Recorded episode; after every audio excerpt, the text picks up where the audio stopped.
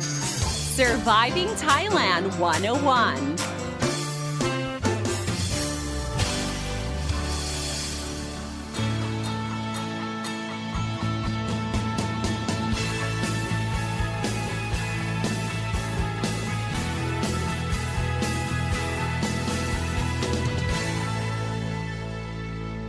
Hey guys, thank you for tuning in to Surviving Thailand one oh one. I'm your host, Faidon Sini, here to break down helpful tips and advice so travelers and expats can have a fantastic time here in Thailand and avoid common cultural faux pas. So let's say you're in Thailand at a mall, you're hungry and you would like to grab something to eat. You look around and walk around and you spot a ramen shop. Mmm, sushi. Japanese shabu, and you're thinking, wait a minute, are we in Japantown or what? If you come to Thailand, especially in Bangkok, chances are you are going to find more Japanese restaurants than Thai restaurants. And one thing is for certain is that Japanese food will always be the first choice for Thais ahead of Western or Italian food, such as pizzas, burgers, and steaks. Which brings me to this unquestionable truth.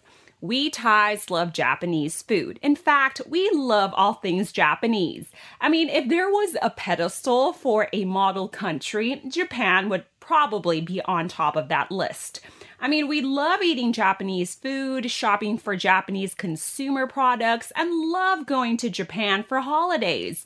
And besides the abundance of Japanese restaurants here in Thailand, you'll easily spot Japanese retail brands as well.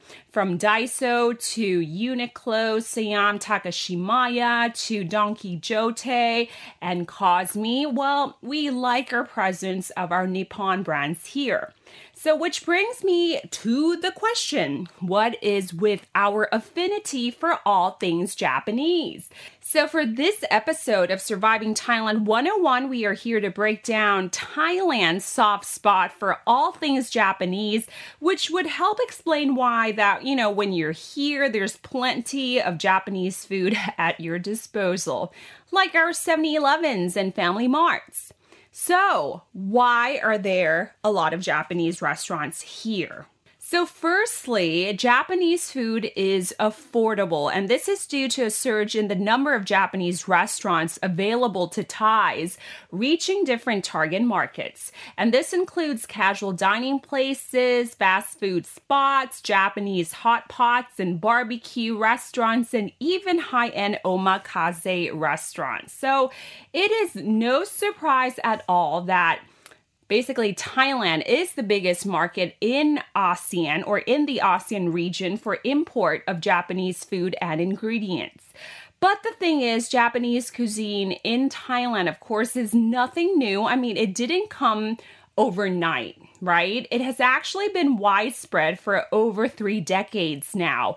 I actually remember the trailblazers such as Fuji restaurants, Oishi Japanese buffet, and later on we have places like fast dining places like Yayoi and Tsukishi Shabu buffets, okay?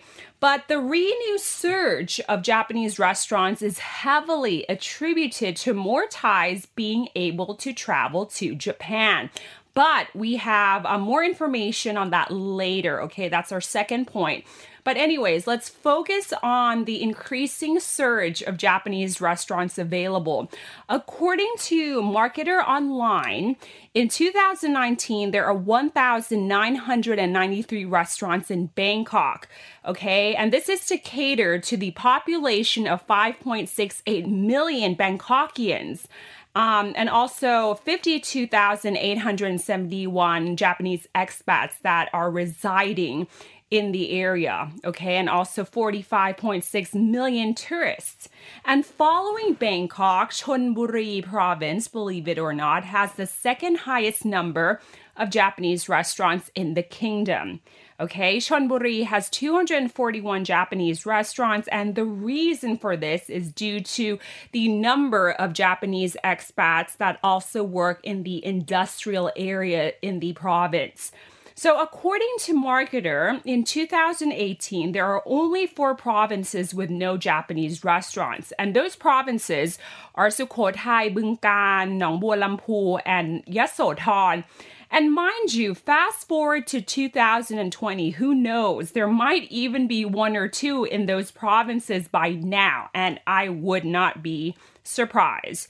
And according to the same site, in two thousand nineteen, there are a total of three thousand four Japanese restaurants in Thailand, okay, which is like a twenty-one percent surge of Japanese restaurants if compared to the same period to two thousand eighteen. All right. So as you can see, we are seeing a lot of Japanese restaurants making a presence in, in Thailand. And on to our second point, Thai people have uh, developed a versatile palate for Japanese food. And this is due, okay, to the visa waiver program for Thais since two thousand thirteen. So Thais can actually go to Japan without uh, having to obtain a visa. And um, they're allowed to stay there no longer than fifteen days. And based on the Japan National Tourism Organization, in two thousand nineteen, there were one point one three million Thai people visiting Japan. Okay, and it's also because, you know, the flights are affordable thanks to low-cost airlines. Uh, more and more Thais are going to Japan, and they're experiencing and exposing themselves to Japanese culture and food. So beyond your regular sushi, ramen, and yakiniku, our taste palates have become more accustomed to a variety of Japanese dishes, such as omurice, quality tempuras, donburis, curries, katsu dishes, and even its desserts. I mean, think about the Japanese fluffy pancakes. I mean, I can't believe that, you know, fast forward five years, I'll be able to eat grand pancakes in Thailand. And number three, okay, that I would like to point out is the perceived health benefits of Japanese food. There's a global wellness trend where people are, you know, taking care of their mental and physical well-being a little bit better. Um, we're taking care of ourselves and investing more to maintain our health. So our eating habits has been focused on food that are good for the mind and the body. And in Thailand, we perceive Japanese food as food for the health. I mean, we've seen the Japanese diet. It's very, very simple, similar to the Thai diet that consists of rice, meats, and vegetables. And fish, of course, we know is extremely lean, and it's used plentifully in Japanese cuisine, and it's more nutritious, better than your pork, chicken, or beef. And with Japanese ingredients, you know their cooking methods are fairly simple in order to bring out the authenticity of the taste of each ingredient. And Japanese cuisine is very fish-oriented. So you have your share of your, your fish, right? That's your meat for the day, and your side of veggies, pickled or fermented uh, food or, or vegetables, right? And we also see that Japanese people live longer, okay? There are lower rates of obesity, and we can attribute the lifestyle and their diet to the food they eat. So, you know, by that, we could tell that, you know, Japanese food is very healthy and very nutritious. And of course, because of the perceived health benefits, you know the preparation method is done by care. So you trust in the expertise of the Japanese chefs, right?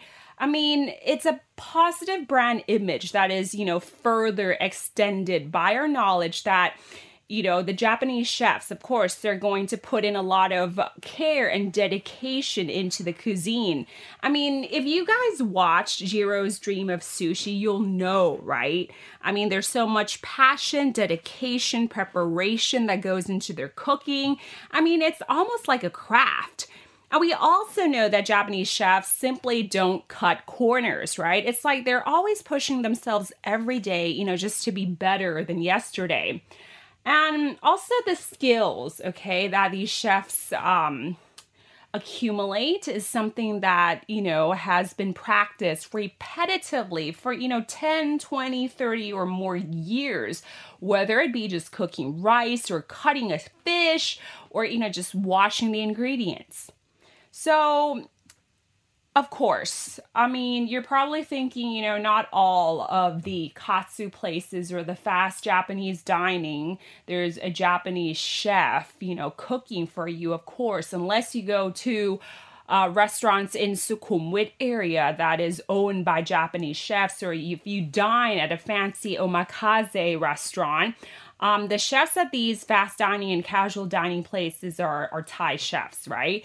But um, the whole cuisine itself, my point is, really benefits from these like positive brand image just because it's Japanese food, right? And also, you know, Japanese food is a craft itself, from the preparation to the cooking, finally to the presentation. The spread is like art. And the presentations are usually, you know, lively and colorful. It has the psychological effect of, you know, possibly taking you to a different place or reminding you of a different place. I mean, how many times have you had like a Japanese dish and might have thought or said that, you know, it's similar to the one that we had in Japan, or it's just like being in Japan, right? And number four, the influence of Japanese culture through entertainment exports. Of course, even before the surge in popularity of Japanese food in Thailand, Thai people have been exposed to Japanese culture way back, like three decades ago, right? Or even more. I mean, ask every Thai, they'll know about Doraemon, Dragon Ball, Sailor Moon, Crayon Shin-chan, um, Power Rangers, and all those like mangas that have been turned into anime. And even before the penetration of Hallyu Wave, or all things Korea, we were also exposed to um, J-pop, J-rock music, Japanese films, and T V shows. I mean, we all remember that ramen eating competition from T V Champion, right? So we enjoy Japanese food, and, you know, the repetitive positive exposure to Japanese culture through media, through tourism, and of course the availability of Japanese food in Thailand. I mean, this, of course, goes in line with the healthy brand image of Japanese food that makes Nippon cuisine very popular, desirable, and a preferred dining place for Thais. And with that, I would like to say thank you so much, arigatou gozaimasu, for tuning in to Surviving Thailand one oh one. I hope you guys stay safe and healthy and have a great time eating. I'm Don Sinikit Thepimonpon. Sawadee ka.